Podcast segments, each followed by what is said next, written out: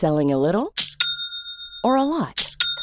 Shopify helps you do your thing however you cha-ching. Shopify is the global commerce platform that helps you sell at every stage of your business. From the launch your online shop stage to the first real life store stage, all the way to the did we just hit a million orders stage. Shopify is there to help you grow. Shopify helps you turn browsers into buyers with the internet's best converting checkout. 36% better on average compared to other leading commerce platforms because businesses that grow grow with Shopify. Get a $1 per month trial period at shopify.com/work.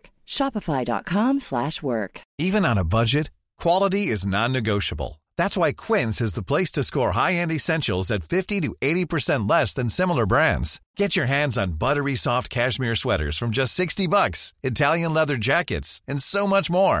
And the best part about Quince, they exclusively partner with factories committed to safe, ethical, and responsible manufacturing. Elevate your style without the elevated price tag with Quince. Go to quince.com slash upgrade for free shipping and 365-day returns.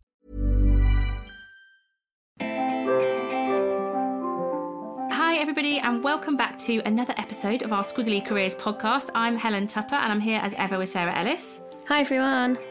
And this week we're going to be talking about workplace well-being. It's something that is very close to Sarah and I's hearts, both in terms of how we manage our work. It was one of the founding insights behind Amazing If when we were looking at how people were feeling about their careers and some of the skills that they would need to develop so that they had uh, confidence and resilience, and they knew what made them really happy at work. So it's definitely part of how we started the business.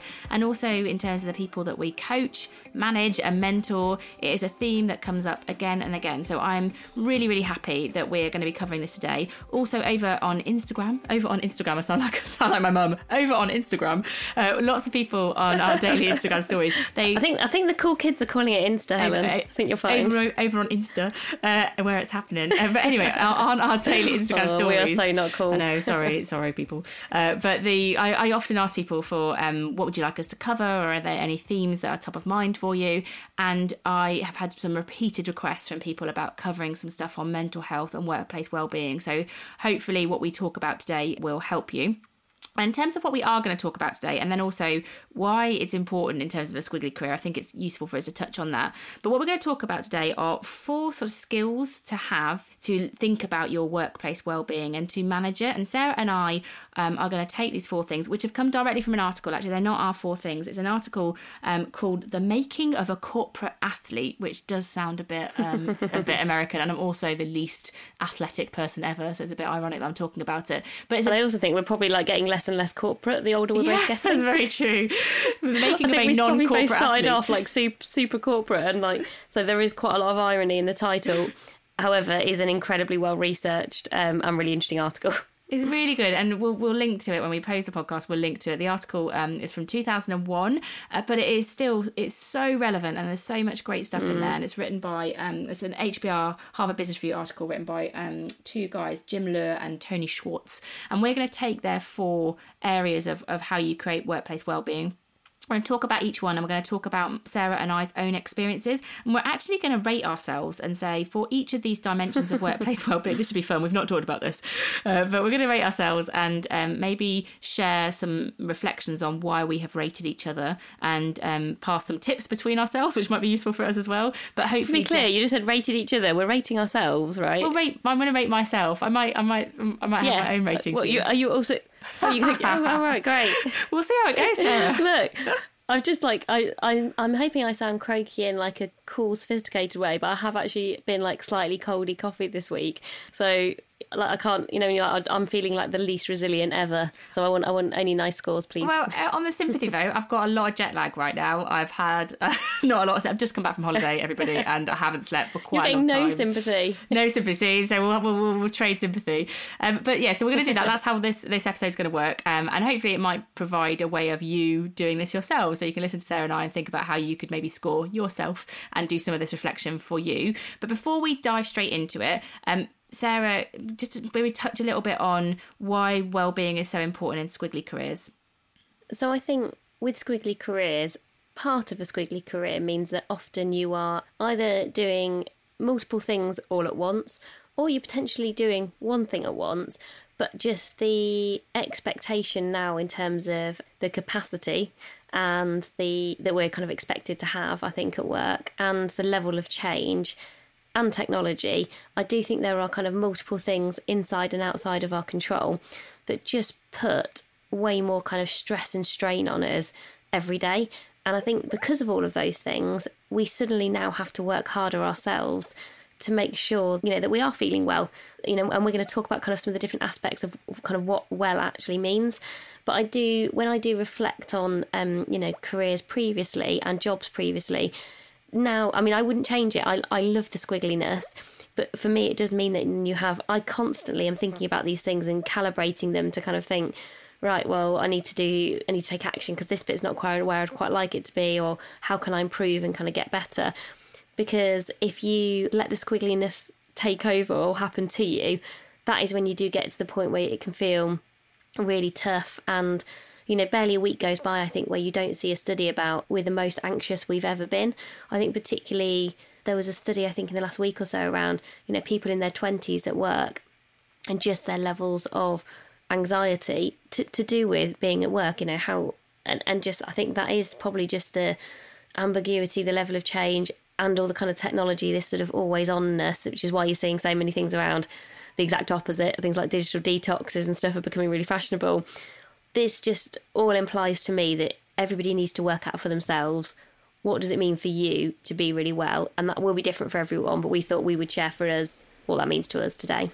And also, maybe one thing before we, we dive into the areas, I would say that and what we're going to help you to do is about taking control today and sharing our experiences. But obviously, if you feel like you need more help than that, um, mm-hmm. go and seek it. Please, please don't be embarrassed to go and get it. Or it will make you. Or ask us. Yeah, get in touch with us touch and with tell us. us what you're struggling with, because uh, I think we actually have a. We're definitely not experts in kind of some of the sort of some areas of kind of mental health and well-being but I do know five or six people who are absolutely brilliant and exceptionally well qualified. So Helen and I will kind of probably take it about as far as we can by ourselves today. Um, but if you're listening and sort of think that's not enough for me, my challenge is slightly different to that, or I don't feel like you've really addressed the thing that I'm worried about, please get in touch and we will absolutely do our best to help. And just do that privately. Just send us an email. Um, yeah you know, we're just at get in touch. That's right, isn't it, Helen? At amazingif.com. Yeah. Get in touch at amazingif.com. That's correct. But well, yeah, that would that be really bad to say. We really want to hear from you. And here is the fake email address. no, no. That is the correct email address. Get in touch at amazingif.com. It'll be completely confidential, uh, other than us introducing you if you want us to, to, to, to somebody or just giving you links to them. Um, but yeah, I think there's a limit to what we can do. And I think we just want to let you know that. But we hopefully there's some actionable things that we can provide with today. And if there's additional support that you need, we can potentially point you in the right direction. So please know that we will support you wherever we can, uh, because it's it's important. It's it's important to us, and really we um, I think we care about our community. So the four areas then to, that we're going to be looking at. The first is kind of your physical well-being. We're also going to be looking at your emotional well-being, your mental well-being, and the last one we'll look at is your spiritual well-being at work. And we're going to go through each one, like I said, give each other a score and share some of our own um, some some things that work working for us and some things that we think we could be doing a bit differently and just be really honest about that. So let's kick off with physical well-being then. This, so Sarah and I haven't given each other the scores. I don't know what her score is for, of herself for this.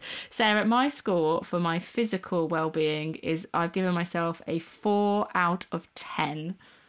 What's yours? Okay. I gave myself a five out of ten. Oh, okay, okay. So as you're a bit so higher, not great. Then... We're not we're not starting at a high point, are we? Here, not not brilliant. Okay, tell you go first then, because you're a bit higher. This is how this is going to work. Okay, so when I thought about physical well-being, I thought about three things: exercise, sleep, and what you eat. And some of these things are slightly more in my control. It has to be said than than they used to be. So I don't get loads of sleep, but I have a one-year-old baby who isn't isn't a massive fan of sleeping. So I don't blame him for that, other than I do definitely blame him for that.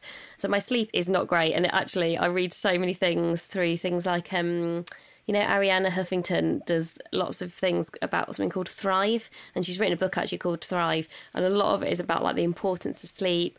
And there's all these research studies that just show just how important it is, but I find them really depressing to look at. Not really like, you want, want to read. And also, I love to sleep. Um, I, as some of you will know, if you do know me, I don't love getting up first thing in the morning. And like Helen, who's an early riser, I'm much better in the evenings. So sleep's not great at the moment my kind of eating's okay. I mean, I, I do have a love for, for the Curly Wurly, which is never going to go away. But um, and and that's the start of quite a long list of things that I love that are not very good for you. But my eating's not kind of too bad.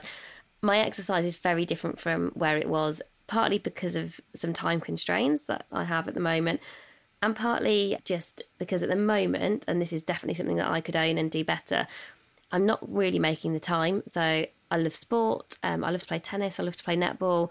After having Max, my little boy, I started doing some running. Um, so I've run a few 10Ks. I'm definitely not a runner. There's definitely runners and non runners. I'm a non runner who is okay at running. But um, just in general, I think because I've been at a much better place in terms of my physical well-being when I compare and contrast I I think for me usually I like to feel like I'm a an 8 I'm always like an 8 aspiring to be a 9 essentially because you're never quite you know you're like never quite where you want to be. So at the moment yeah I feel like there's some things I can't do anything about but the one thing I could do is just work out how could I create a bit more time for myself to do some exercise even if that was um, going to a yoga class. Yeah Mine I took the same three areas, um, so the diet, the the sleep, and the exercise. My diet's pretty good. Um, I so your diet, your diet is amazing. You are totally. I was like, if you're not honest about this, I am going to tell everybody because you eat incredibly. Helen's like, uh, you know, those like superfood annoying people that you see on Instagram. Who's just like, oh yeah, I love to eat nuts and berries. I do. I do and she actually does, and it's really annoying. Uh, but you on eating, you'd be like a nine point five out of ten. However, I knock myself down for my water consumption, so I can't believe oh, yeah, my entire never, actually, career well-being is coming down to my water consumption. But they they do say it's very important, and oh, the only thing it I is drink important. is coffee and wine, so I'm not up there. I do drink. I do drink water. So water, I've brought myself down a little bit for my lack of water consumption. Um, though I do have a cup of turmeric tea in front of me right now, so I'm, I'm trying. Um, my that that list that listeners tells you everything you need to know about what Helen eats. It's very nice. Pukka turmeric tea, should you wish to indulge. but um, my sleep's really good, so I have been blessed with so far. Touch wood, it keeps going. I am able to shut off quite easily at night, no matter what's going on. I also have two young children who who sleeps a bit erratic, but I seem to cope on a bit less sleep than other people. And I, yeah, like Sarah said, I'm an early riser. I would have to be very, very stressed, probably uh, about pe- my family. That would that kind of level of stress, not to sleep. I could seem to actually be able to shut work off quite easily and go to sleep. So that's pretty good.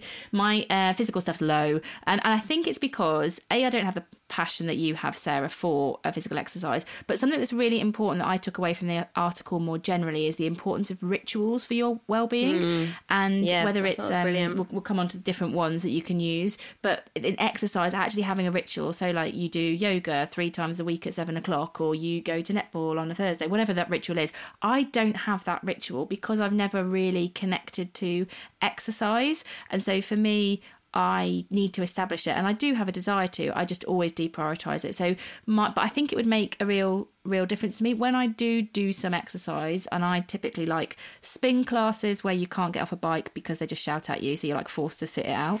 I like that one, and also I sweat a lot, so I'm like, ah, oh, this has done something. And I like yoga just because I quite like to. I like the ache of yoga when I've done it, but um, I think I just need to find a, a rhythm for me of doing that. When I do it, I really enjoy it, and I definitely feel a lot better for it.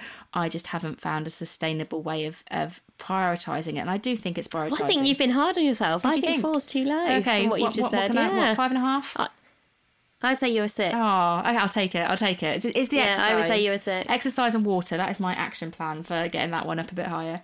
Uh, surely water is like quite easy oh, as well. you say you that, should, but it tastes horrible. Like honestly, move. What about put, getting one of those, you know, the diffuser yeah, things? but then you've like got to have cucumber. cucumber and lemon. Anyway, Okay, this is like probably moving getting a on. bit practical. right, let's go on to the next one then. Emotional well-being. What did you give maybe yourself? you should. Maybe you should go. I went first last time. You go first this time. I, my emotional well-being was eight out of ten. I gave myself. What about you? Uh, Six, Six and a half. Okay, okay. So I think on the last one, I think I might have just added the half. you there added to half. feel better about like, myself. Oh gosh, it's gone high.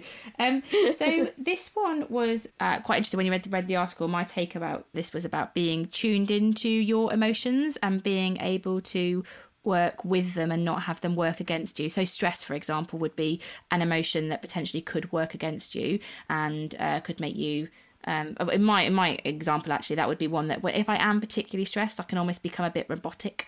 Um, and we talked about this previously in another. Sarah's I really laughing. associate that with you. Do you? Yeah, I can. I just sort of become like this robot who's like, I've got to get through it. I've got to get done, and I lose a. Sorry, I felt like I did an evil plan laugh. Then I, am meant to be supportive. Actually, know me well, but we did a. If you want to laugh along with this, we did a whole podcast on how we both of us deal with stress um, previously. But other than um, so this is about being tuned into your emotions and making you know working with them. I am generally pretty aware of how I'm feeling. So if something's not going right for me at work, uh, Sarah used the word calibrate earlier. I find that I can calibrate my emotions quite easily. I can understand when I am not feeling great about something.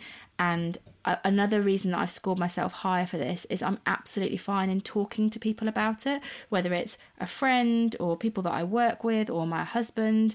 I I, I do sometimes use the word I'm fine quite a lot because of that robotic, got to get through it. But generally, if someone sort of probes me, or I'll just be like, oh, I'm not feeling great about the situation because of this, I'm quite an open book and I don't, I just, it's just in my nature to be that way. And also in the article, it talks about your body language being, you can use that to positively support you emotionally. How you see me is how I'm feeling, if that makes sense. I'm quite, I'm quite transparent and it also talked about emotional well-being of having close relationships. And i do even though i'm quite an extrovert so I'm, i connect with lots of people i only have a few very close relationships and i think of them as um, I actually have this weird visualization of this, Sarah, that I don't think I've ever told you before. But I think about my close relationships, you being one of them, as being um, like, like, oh my god, if you're about to tell me that I'm not in that, I'm literally putting myself there, down to there. one.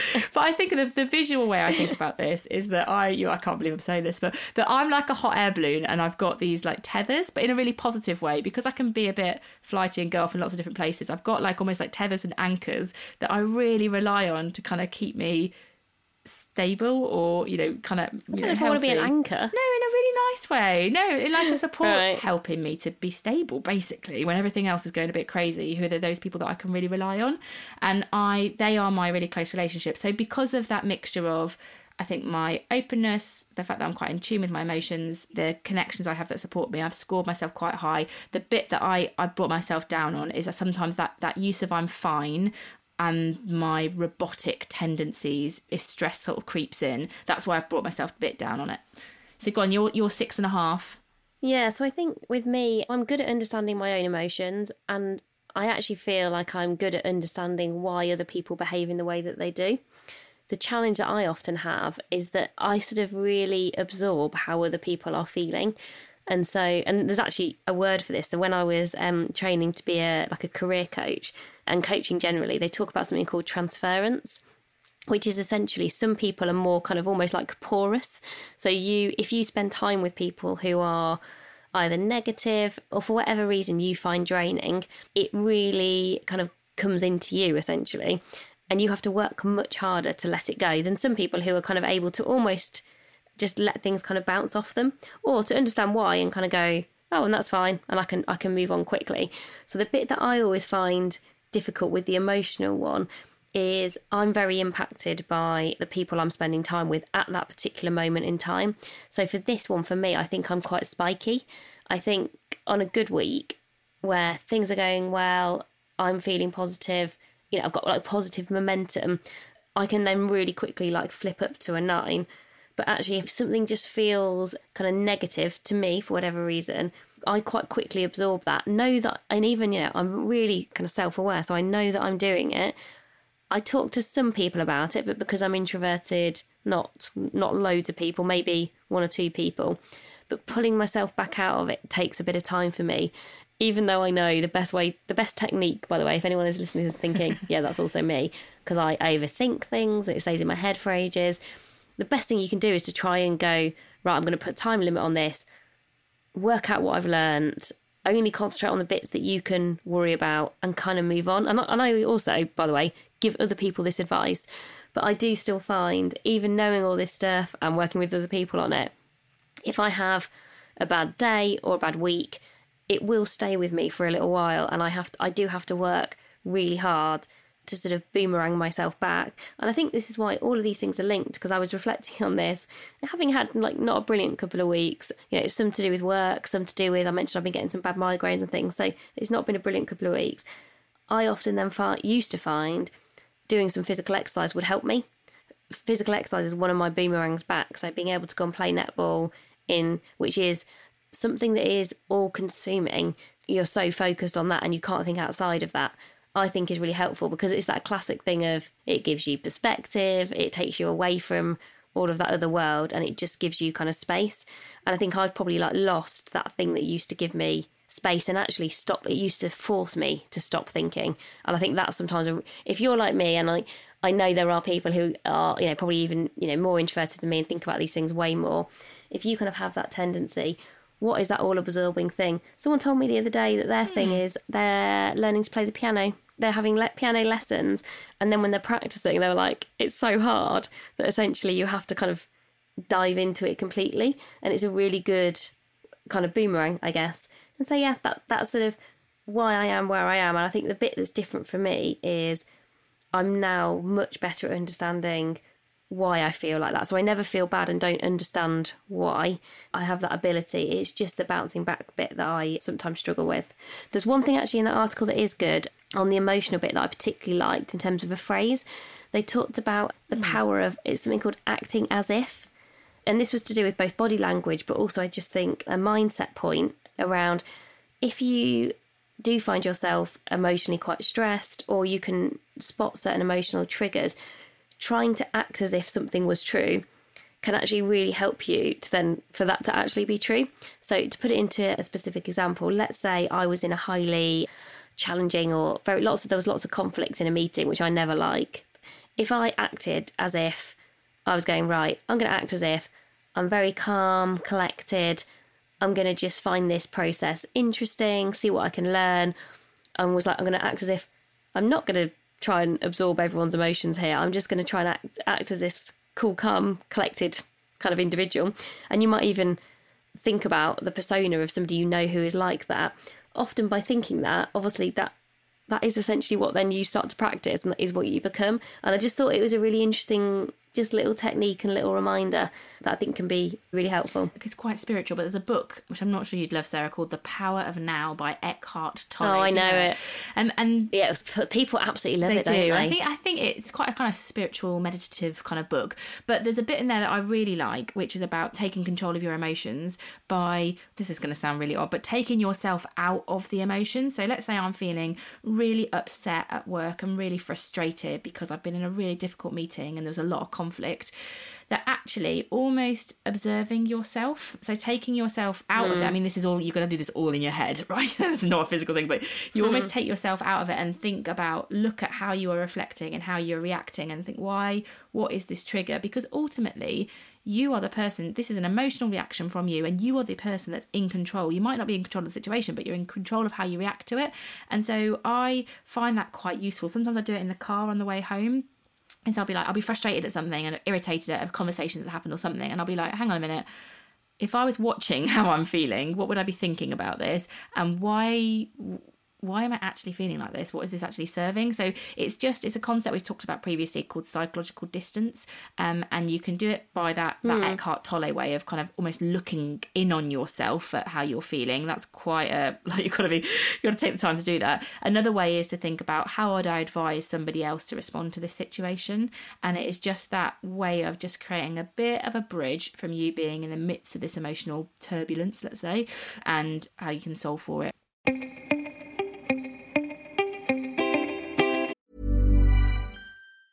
Planning for your next trip? Elevate your travel style with Quince. Quince has all the jet setting essentials you'll want for your next getaway, like European linen, premium luggage options, buttery soft Italian leather bags, and so much more. And it's all priced at 50 to 80% less than similar brands. Plus, Quince only works with factories that use safe and ethical manufacturing practices. Pack your bags with high-quality essentials you'll be wearing for vacations to come with Quince. Go to quince.com slash trip for free shipping and 365-day returns. There's never been a faster or easier way to start your weight loss journey than with PlushCare. PlushCare accepts most insurance plans and gives you online access to board-certified physicians who can prescribe FDA-approved weight loss medications like Wegovy and Zepbound for those who qualify. Take charge of your health and speak with a board-certified physician about a weight loss plan that's right for you. Get started today at plushcare.com slash weight loss. That's plushcare.com slash weight loss. plushcare.com slash weight loss. Quality sleep is essential. That's why the Sleep Number Smart Bed is designed for your ever evolving sleep needs. Need a bed that's firmer or softer on either side? Helps you sleep at a comfortable temperature? Sleep Number Smart Beds let you individualize your comfort so you sleep better together. JD Power ranks Sleep Number number 1 in customer satisfaction with mattresses purchased in-store. And now, save 50% on the Sleep Number limited edition Smart Bed for a limited time. For JD Power 2023 award information, visit jdpower.com/awards. Only at a Sleep Number store or sleepnumber.com. Should we move on to number three? Okay. My Yeah, number three number is like. I'll give myself a higher score, so I feel like I'm like Oh, bringing on, everyone you down a bit at the moment. Yeah, so mental well-being, I went eight. I was like solid eight, ha- happy with that score. It's a good one. I went a bit lower on this one, interestingly. So I Ah. went six. Okay, okay. So in terms of why I scored eight, and the kind of the kind of key criteria that I'd taken from thinking about this was there was quite a lot of talking about you know presence, so your ability to be present and kind of in the moment, to focus on what's important, to be able to visualize. And for me, some of these are my natural strengths. So actually, I find visualization. I'm not sure I'd ever call it visualization, but I I like to plan ahead and kind of think ahead and to imagine and, and I like imagining actually like coming up with stuff creating things. So actually visualizing things in the future works really well for me as a kind of technique because it's something I naturally do and enjoy. And I am good where something is important and you need to be really present and really focus on doing that thing brilliantly. So if you've got a really important presentation something to write whatever whatever it might be I'm usually able to kind of spot that it's that it's really important, make sure it has the time to kind of make sure I create the time to really focus on that, and then make sure I do a really really good job of that one thing. And a couple of kind of specific examples. I think in terms of visualizing, one thing that actually I, I always recommend to other people, and I think it is helpful, and it links a bit to our podcast around getting promoted as well. I often visualize in a year's time, based on the job that I'm doing now, what are the couple of bullet points that I'll be adding to my CV that aren't there already? Which sounds really like specific, but I find that a useful way to think about am I spending time on learning new things? Am I growing? Am I developing? It's almost like that growth mindset point of I always like to be continually improving. That's really important to me. And I like to think about what will be different by this time next year. And I think I'm sure I've talked about it on the podcast before, but my favourite quote is never live the same year twice. So I think that kind of visualization helps me to sort of think about like, you know, what what's going just what's going to be different. So that's one very specific kind of visualizing thing that I do. I was thinking wh- where am I my own worst enemy? The one thing I do, and I've actually noticed I think I get worse at this, is flicking from social media platform to social media platform So true. so quickly. And I'm just like, this is just, and I was doing it the other day. I was like, this is just ridiculous. So, you know, like you're opening up an app to read, see, see if you've got any emails. You're on Instagram. You're opening a different app to see if you've got emails and your like personal email or whatever it might be. Oh, quick look on BBC, quick look on Twitter. And I reckon I've done all those things, you know, you're like in probably 30 seconds. And when I reflect on when I do that, I'm just like, what am I actually achieving in, in any of those? Because what I'm not doing, I'm not like I'm replying to anything, I'm not absorbing anything. I think I'm just like a bit frantic and a bit frenetic. And I think it's actually becoming a bit habitual because we talked at the start about kind of the impact of technology. And I think technology can be absolutely brilliant in a squiggly career. I think it'd be so useful and empowering. But I also think if it's not used in the right way, it can be really detrimental to well-being generally, productivity, and it's really hard because I think you just it's this um like fear of missing out thing. I think you just get really into like, oh, what's happening there? What's happening there? Well, I mean, it's, it's designed to be addictive, so I'm kind of there's a, you know, don't don't uh, beat yourself. yeah, no, there's a bit of um there's a bit of a backlash to that now, isn't there? Generally around you know Facebook are talking about things like time well spent and yeah. that's going into their like developer platform and stuff. So I think you can stop doing that. Clearly, I could stop doing that. It just takes a bit of willpower because I think you just get really used to it. I think and, and mine. I'm listening to you. I'm probably a bit higher than I my I put, I put a six, but I actually think I'm maybe a bit higher. I've written quite a lot about this, so I write um, monthly for Marketing Week, and I've written a couple of articles which will link uh, one on Zoom in and Zoom out goals, which I'll talk about in a second, and then also I've written one very recently that's gone about um, slowing down to speed up, which is all a bit around multitasking backlash. So I do. I've read that by the way. Oh, it's very good. Oh, thank you. Um, so that talks about the, the, the kind of points in your day when you might want to think about slowing down. So when you start your day and, and when you end your day, and also maybe at the start of meetings. But for me, the, so the things that I do well, I do do zoom out and zoom in goals really well. So what I started this year with was I had a um, like a mantra for the year or a theme for the year, which was building a foundation for flexible futures, which means a few different things to me. It's about my fut- my flexible futures, about other people's flexible futures. But I, what I then did was I got a page in a book, like it's on an A4 page in a book. I broke down the year and said, what do I need to achieve each month in order to progress me towards what I want that end goal to look like. So it's a bit like Sarah's visualization point, but I've kind of got it in a grid. And then each month I go and tick off those things. So it feels like that's what I mean by my my zoom out goal is the foundations for a flexible future, and my zoom in goals are those monthly sort of things that I've created. So I definitely do some things that help me to have a clear mind about what I'm trying to achieve and how the activities I do relate to that, which is all part of this mental well-being. But my problem is a bit like yours, Sarah, and it's not just social media. I get distracted really easily, and I think why I've scored myself lower is because I'm quite time poor because I fit a lot of things into my life. I have, I've got my job, I'm an amazing if, and I have a network that I run for flexible working and children and family. I have lots of things squeezing in, so I'm really time poor. So I, it sort of doubly irritates me when I don't use that time effectively. And sometimes, particularly like in the office, I don't know. I, I kind of need to get comfortable with it. Sometimes I'll feel like I have, I'll have put like an hour aside at my desk, for example, to do some focus work. But then people won't have seen me because I'll have been in meetings and they'll come over either just for a bit of a chat or they've got a quick question. And before I know it, I've only got 15 minutes left to do the actual work. And then that's not enough time to do the thing I wanted to do. So then I'll just go to my inbox. And, and that seems to happen quite a lot. So I, I try to take myself if I've got an hour of focus work to do, I actually try and take myself into a room away from other people. And I don't take my phone with me because I have the same distractions that Sarah says. At work, we have um, Skype where people can connect you when they see you online. So I mark myself as not online because people, I'll someone will pop up a message and I'll think, oh, I can just help them really quickly. But I guess the more time poor I've got, the more frustrated I have got with my ability to get distracted because the distractions are often often nice things to do. I mean, and obviously it's nice to build relationships and talk to people, but it's potentially taking me away from the more impactful thing I should be doing with that time. And I sometimes struggle with oh, but should I just be having that casual conversation with someone or should I be actually heads down working on that thing? So that's why I've scored myself down. I've got some got some good processes, but I just feel that my ability to let myself be distracted impacts on my ultimate impact in what I'm trying to do.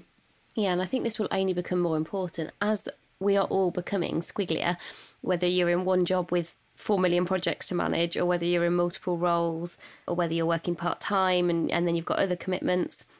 Actually, being really thoughtful about how you use your time and also not apologizing for having time to recoup I think is also really important. So, a big focus on the article actually in terms of where they'd um, actually worked with specific individuals on um, all of these different aspects to then try and kind of improve their overall kind of work well-being. There was a real emphasis on kind of almost like when do you have kind of your peak peak performance moments where you need to be really kind of focused and being as brilliant as you possibly can be and then actually where are you going to recoup where are you re-energizing and this is why actually they use the um, kind of athlete analogy. And actually, one of the guys has worked with a lot of athletes because what they'll kind of say is actually the moment when you are needing to be brilliant is often kind of quite sort of short and sharp. And then, actually, you know, if you're an athlete, the recovery is just as important because if you don't recover properly, you can't perform really well the next time. And that's the other thing that I think I've become more comfortable with actually over time, and probably why I'd score myself an eight, and you know, at times probably even higher, because I, I definitely do recognise there are moments where I'll think it is okay that I'm just switching off. It is okay that I'm recouping and re energizing in whatever way you know that that works for you because you've got to do that it's you know it's like why I think you know, things like holidays and stuff are so important. Why I'm adamant that everybody should take all of your holiday allowance that you've got. And and actually, I get worried if I have teams or people who work with me who are not taking all of their holiday because I mean that's that's one example of where you can go to recoup and re-energize and it gives you time and space to think differently so there's a, a good article actually that um, it obviously it's a very different time from squiggly careers but they talk about how darwin spent his time and obviously you know he had some pretty incredible outputs but in terms of how he worked, he was so focused on all of these different things. So he used to work for only for 90 minute bursts because he understood that kind of after that, your your focus and your ability to kind of add value, you kind of have diminishing returns. He essentially like worked pretty much on kind of deep focus work just for kind of a couple of 90 minute sprints sort of in the morning always took a really long walk in the afternoon. It sounds so idyllic. I i really love it. basically I I, like I really want to like live his life. And then he'd come back and just like reply to his letters. And i was like oh that's kind of like I was replying to emails. But essentially what you see when you see how he diarised his day is he did specific types of work at different times when he knew he would be particularly good at those. And I think that's just really smart. And I, I still think, how often do we do that? How often do you end up doing little kind of breaking your whole day into loads of component parts and then you never quite do anything brilliant? And a modern reference point as well. Um, not that Darwin isn't a modern reference point, but is, a, is a, a person called Cal Cal Newport who has got a book called Deep Work uh, and has become quite associated with. He's a professor at some US institution that I can't remember the name of, but um, the point is he you know he has to do these big impactful research studies and how he manages distractions in his life. And there, are, so if you're kind of interested in this this concept of deep work, I'd, I'd direct you towards his his work.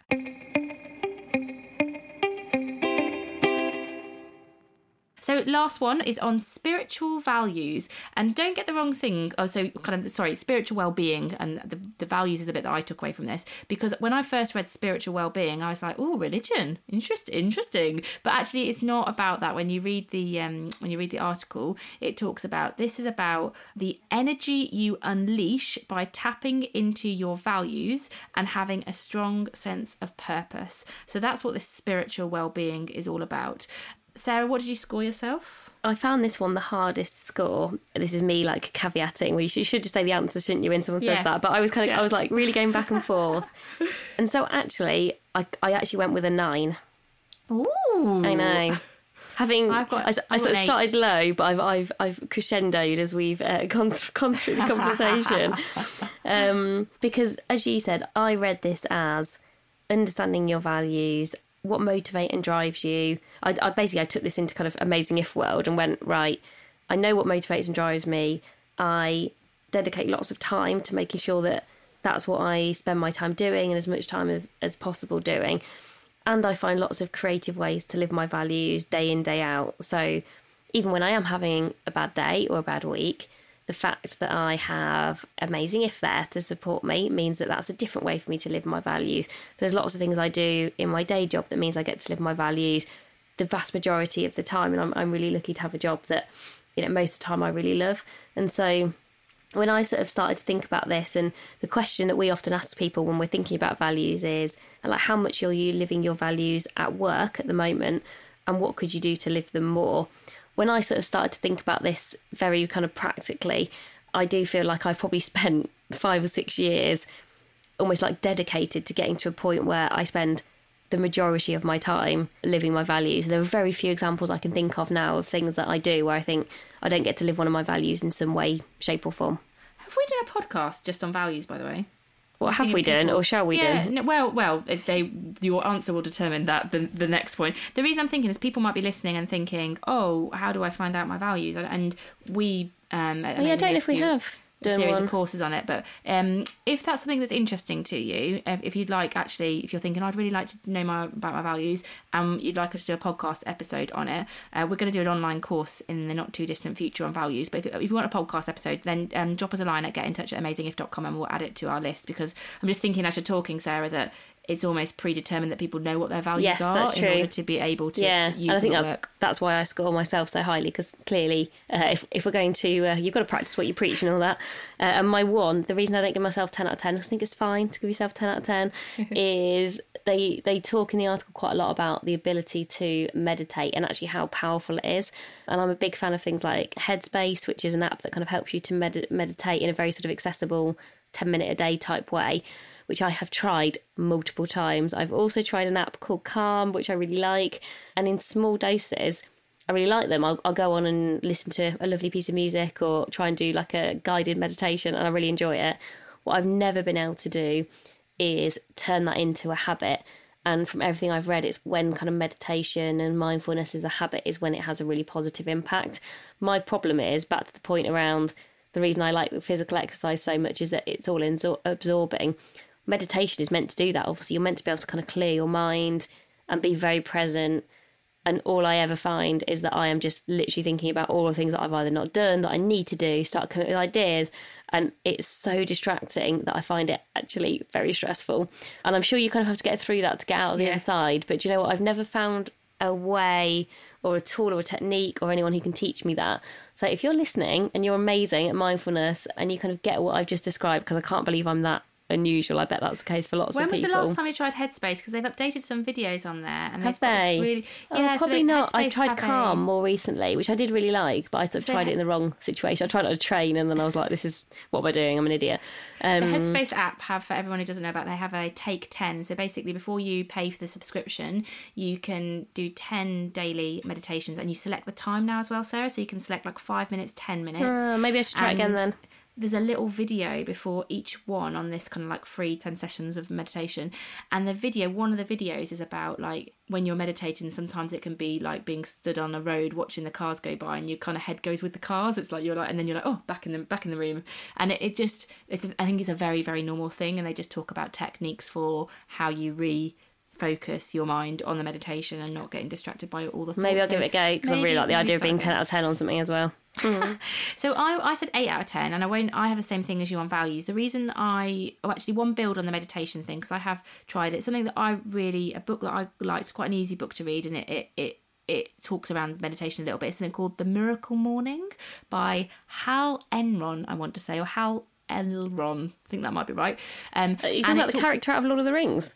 No, I didn't even know there was a character in Lord of the Rings called Hal Enron. Is there? oh no, he's called El- Elrond, Lord Elrond.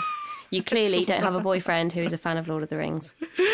we so need to end our podcast tonight when our when our Lord of the Rings territory. Yeah. But uh, the the book's a really good book, and it just talks about um, a couple of different things that you can do. They talk about it in a morning, so silence, affirmations, meditation, journaling, all of which is quite a lot to fit in. But I actually find the journaling element quite helpful for me to think regularly about my values. But so the reason I've scored myself down is because of purpose, actually. So we have quite a strong purpose with Amazing If, which is getting stronger all the time, actually, in terms of how we're using that purpose. And I, I'm still feel like I'm still trying to find my individual purpose of what am I here to um god that sounds so big doesn't it but actually what what is the value i put into the world and i'm just sort of what if I can feel like I've got an articulation of that in my mind, it helps me, again, it helps me to be more focused and it helps me to pick opportunities that are aligned with that. And we have a very strong one for the business, and I'm just trying to work out do I need to do any more work on that for myself, or am I, I am, am I, you know, as one of the co-founders of the business, is that also my personal purpose? I feel that once I've got that, and I'm really confident in this is the value that I add, this is the impact, this is the dent that I make on the world, to use a Steve Jobs phrase, then I'll feel like I'm, I'm, gonna, I'll get to a ten when I've got that. And I think with these, one of the things I'd really encourage you to do is firstly, it's really helpful talking this through with somebody. So, you know, find a friend and, and go through the process together because that's a really um, helpful thing to do. And it's, it's quite fun. It's really interesting to see what other people are doing and, you know, they'll have ideas. The other thing to think about is what time scale are you scoring yourself on if you're going to do the scoring exercise. So you can almost use this in a really sort of superficial way to sort of go, oh, this week, this month. And that's actually probably how I use it more. I, I do do this constant calibration thing where I'm sort of, because I think you almost have to be work in progress on all of them all of the time because nothing will ever be perfect. I don't aspire to 10 out of 10 for each four. I just sort of think, oh, it's good to know where I am and then kind of what I need to do because you know it's a bit like the exercise thing. You sort of have moments of being better and then you need to not be you're not quite as good again. You need to get better again. Or I think you can do it in a more kind of meaningful long term way and sort of think over the past five years or over the past couple of years, how would I score myself? And I think that would mean that you have quite a different conversation either with yourself or with someone else in terms of where are you and where you want to be. So I think use it in the way that you feel will be most useful for you. So that is it from our four tips from the from the article. Hopefully that's been useful for you to kind of hear about and hear our, our reflections and you know as Sarah said kind of take that as a practice for yourself. Next week we are going to be talking about uh, introversion and extroversion at work. It's something that we've had from a couple of different people have asked us to cover this. So how you work with introversion or extroversion at work, whether it's you're the extrovert and you want to network better with introverts or likewise, or how you kind of bring your best self to work on those dimensions. So I am more of an extrovert extrovert, Sarah is more of an introvert. So we'll just talk a bit about that and give you some some tips so that you can work with that in terms of getting in touch with us, we'd love to hear from our audience. So you can email us. We've mentioned a few times that's get in touch at amazingif.com or on Instagram where we're um, amazingif or on Twitter where we're amazing underscore if. Let us know if you've got ideas for future episodes. We're very likely to do a Q&A session again soon. We did one of those a couple of months ago where we just take sort of smaller questions that you've got and we'll just answer all of those. So you can send those to us. Um, or if you've got any bigger themes, let us know. And obviously get in touch, as we said, if you want us to connect you with anybody about any of the kind of uh, mental health work well-being things that you feel we've not really touched on today. Anything else, Sarah, before we say goodbye this week? No, I think we didn't talk about resources as much today because we've obviously based the full podcast on um, the article that we'll we'll post as part of the um, resources. So you'll get that, and there are a couple of other articles that we've either referred to or that we found useful as we've been researching this. So we'll also post those as always.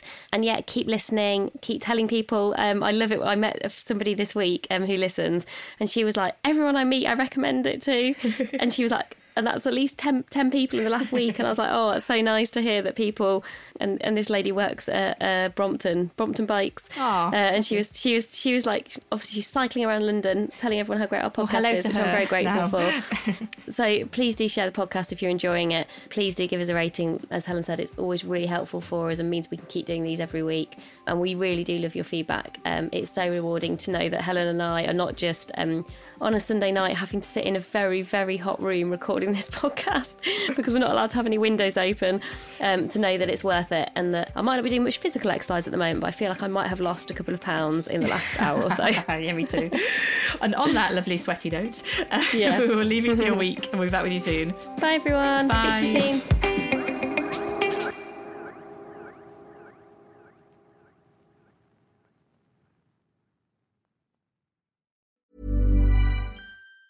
Planning for your next trip? Elevate your travel style with Quince. Quince has all the jet setting essentials you'll want for your next getaway, like European linen, premium luggage options, buttery soft Italian leather bags, and so much more. And it's all priced at 50 to 80% less than similar brands. Plus, Quince only works with factories that use safe and ethical manufacturing practices. Pack your bags with high-quality essentials you'll be wearing for vacations to come with Quince. Go to quince.com slash trip for free shipping and 365-day returns.